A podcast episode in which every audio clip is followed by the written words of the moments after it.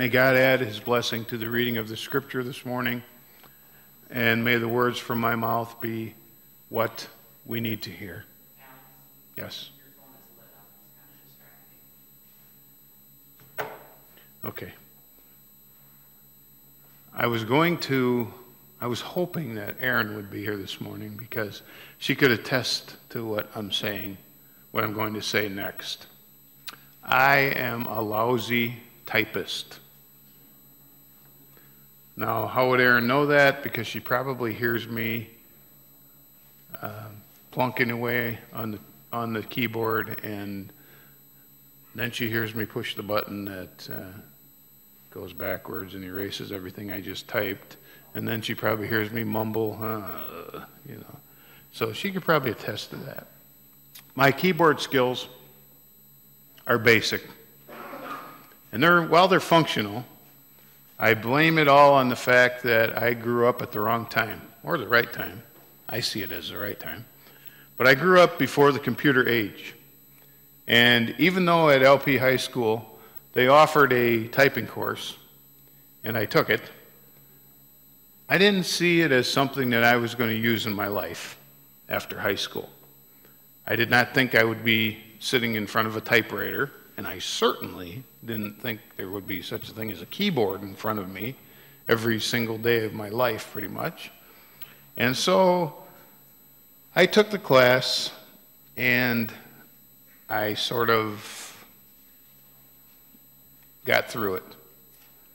So as a result, I have a lot of stray finger movements when I'm typing on the keyboard. And sometimes I position my hands poorly when I type, especially on the smaller keyboard when I'm using my laptop. That really gives me a little bit of extra trouble. Some disasters have happened to me when one of my fingers has strayed to where it shouldn't be and it hits the insert button. And I'm not one of those people that can look at the screen while I'm typing, so I'm looking down at the keyboard, make sure I hit the right buttons. And then every once in a while, I look up and I have at some point hit the delete or the insert button and so I've lost a whole bunch of information right in the middle of writing a sermon. And so one minute I'm rolling along and thinking I'm doing a great job and, and making some progress, adding new information and illustrations that I've come across and, and different um, areas of, uh, that I want to use for that Sunday. And then the next moment I look up at the screen and I see that several paragraphs that I just thought I wrote are gone. They've been typed over. And I say, thank God, and I mean that sincerely, thank God for the undo button, because I use that undo button a whole lot, probably more than all the rest of the buttons put together. But using the idea of typing as sort of a comparison, most of the messages of the prophet Isaiah can be seen as inserts or more or less they kind of flow along after what has happened before. But a few times, it feels like Isaiah hit the delete button. He hit that key on purpose. In chapters 42 and 43 of Isaiah, God speaks through the prophet, announcing a new thing that God is about to do. That new thing then was that the people would be returned from their exile in Babylon. They weren't going to be any longer be held in exile. They were going to be free to go back to their own nation. But today's reading that Larry just shared with us might be the most dramatic announcement of, of, of the Bible.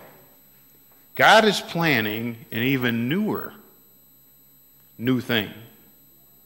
Something so new that just editing it won't be enough.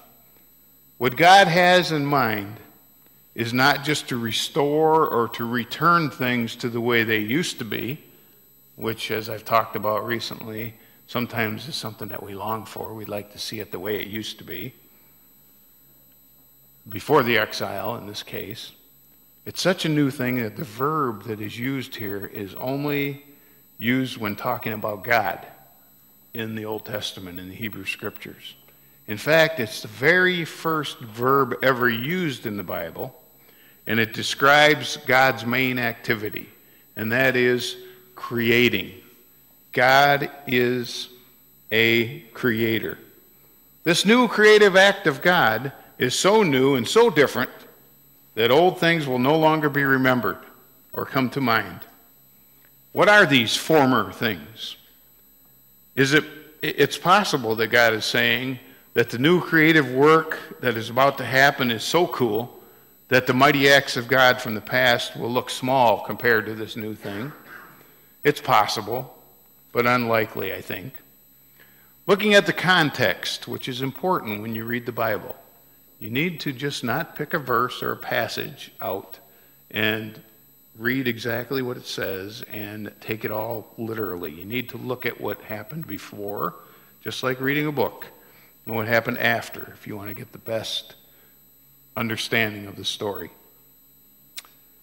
It seems like the things that happened before won't be remembered as former troubles. Things like the defeat and the exile that the people of Israel went through at the hands of the Babylonians, and all the bad stuff that had happened, found in verse 16, which is right before verse, the verse uh, where Larry started off. There have been times when I've been working on a sermon and it just won't seem to work out right. No matter how many times I work with it, I move words around and phrases and even paragraphs or sections, take some out, add something else. I, I just can't seem to get it right that week. I get disappointed and I begin to lose interest in the sermon. And I wonder if I'll get it done in time for Sunday morning, which is every pastor's nightmare that wakes them up in the middle of the night. I've learned that what I really need to do when that happens is to just stop, walk away, come back a little while later, and start over again, beginning at the foundation, the very foundation of the text, which is the message that I want to share for that Sunday. When I do that, it makes a difference. I come up with fresh new ideas and new insights. The people that Isaiah chapter 65 was originally written to were living through a long, long nightmare. And even though God's people had been allowed to return from exile, some had uh, chosen not to return. 20 or more year, years later, the ones who had returned still faced a lot of problems. The economy, the economic situation was bad social obstacles were in their way, and surviving a day was a day to day struggle, even when they returned to their homeland. As time went on, things did not get better for them. The people were confused. The prophets had all promised them that a new day and a wonderful future was coming after they were freed. Where was this kingdom that was supposed to be set up? They didn't see it, it wasn't restored. The city of Jerusalem was still in ruins. The temple was rebuilt, but it was not yet restored to its former glory, the scriptures tell us. And so they were disappointed with the situation that they were in. They couldn't seem to get beyond their survival mode to a renewal mode. And most important of all, they were disappointed in God and what God had given them. So to start talking about disappointment in God is a problem. It's a problem for us. It's a problem because so many of the most apparently successful churches or ministries that are out there, especially in modern America, are intentionally and constantly upbeat and positive. And they talk a lot about the victories of Christian living and how if you'll do this, this, and this, God will reward you and your life will be wonderful. Well, this popular version of the Christian faith isn't always helpful because, as author Philip Yancey writes, He wrote a book called Disappointment with God. And in this book, he says when we're promised and when we expect a huge, big, dramatic proof of God working in our lives and it doesn't materialize, we don't see it, it always leads us to feeling disappointed, feeling betrayed by God, feeling like God doesn't care as much as we wish that He did. When our experiences in life don't live up to our expectations, we don't get that job. That son or daughter passes away before we do. When things like that happen that we just don't expect, we begin to give up on ourselves, we begin to give up on others, and we even begin to give up on God. Those feelings of disappointment with God happen way more often than we would care to admit. The advice to just try harder doesn't do it for us all the time. An edited, more upbeat version of our life isn't what we need. Since a disappointment is with God, only an act of God can help.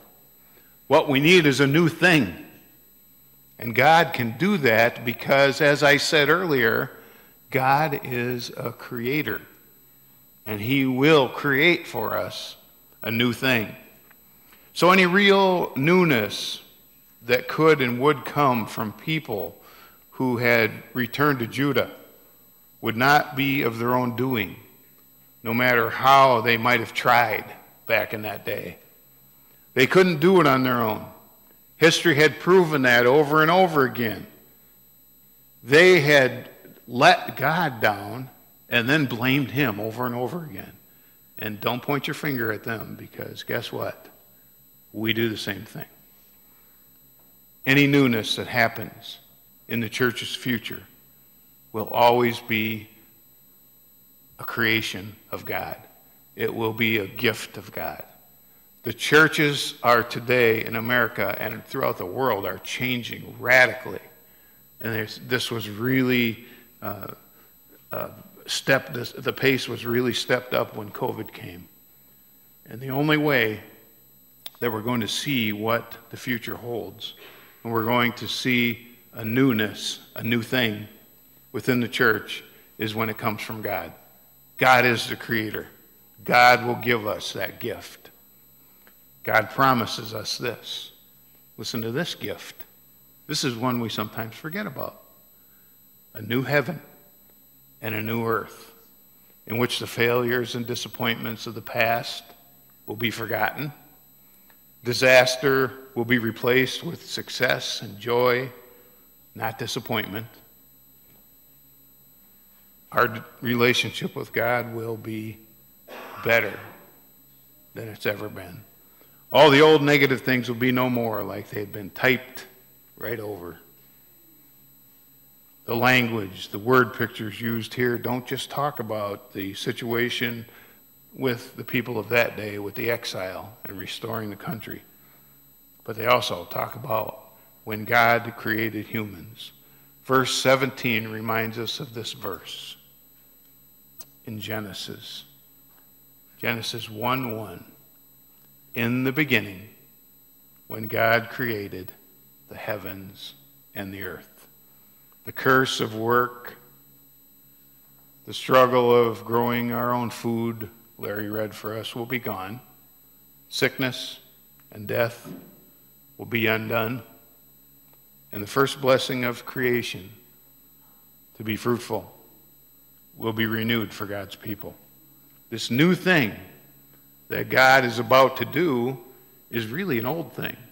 It's like going back to the future. Listen, this is just not hopeful, wishful thinking, not pie in the sky stuff. This is what's going to happen.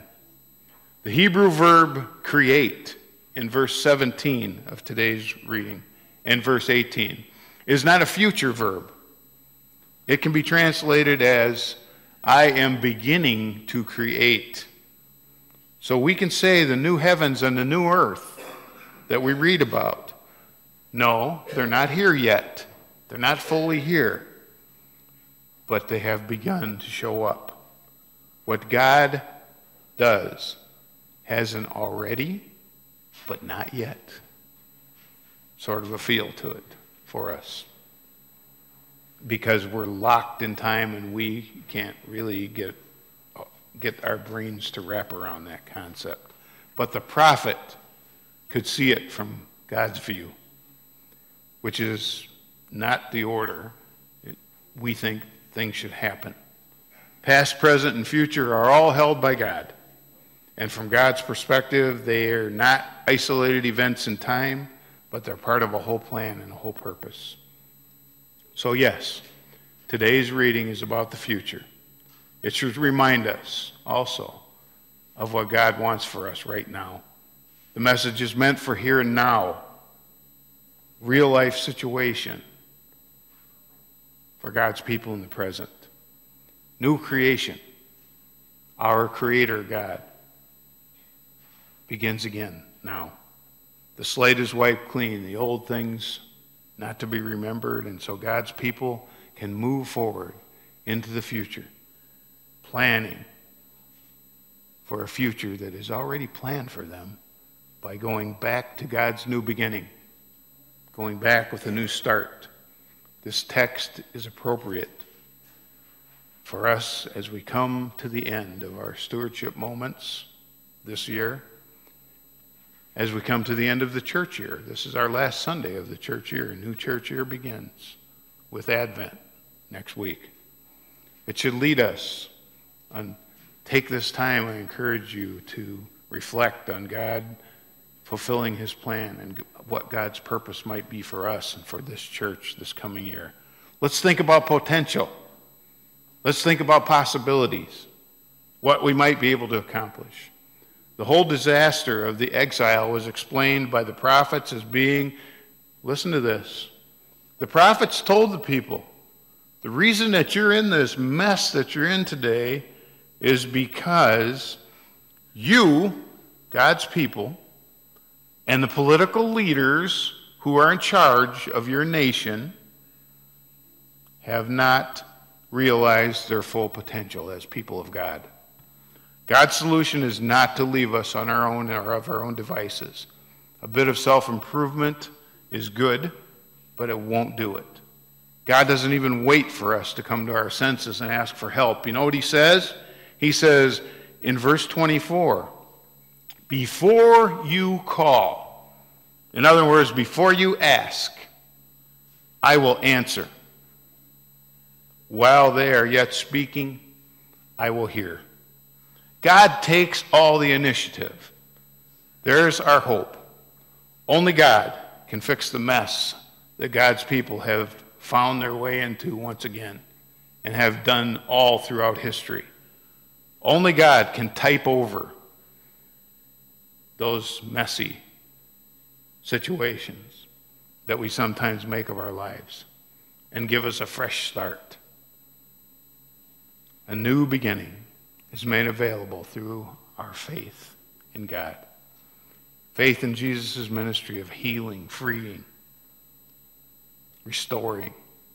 His death for us X's out, deletes, gets rid of all those former things that make us slaves to fear and disappointment. So don't be disappointed about last year because it didn't go as well as you'd hoped it would. Don't be afraid. The next year will be just as bad or it will be worse. Don't fear those things. Remember that your God is a God of creation, and He's always creating a new thing. In Christ, the firstborn, we have fullness of joy. In Him, we can imagine, we can think, of the potential of our future for this world that God loves so much and for this church that you love so much. Amen.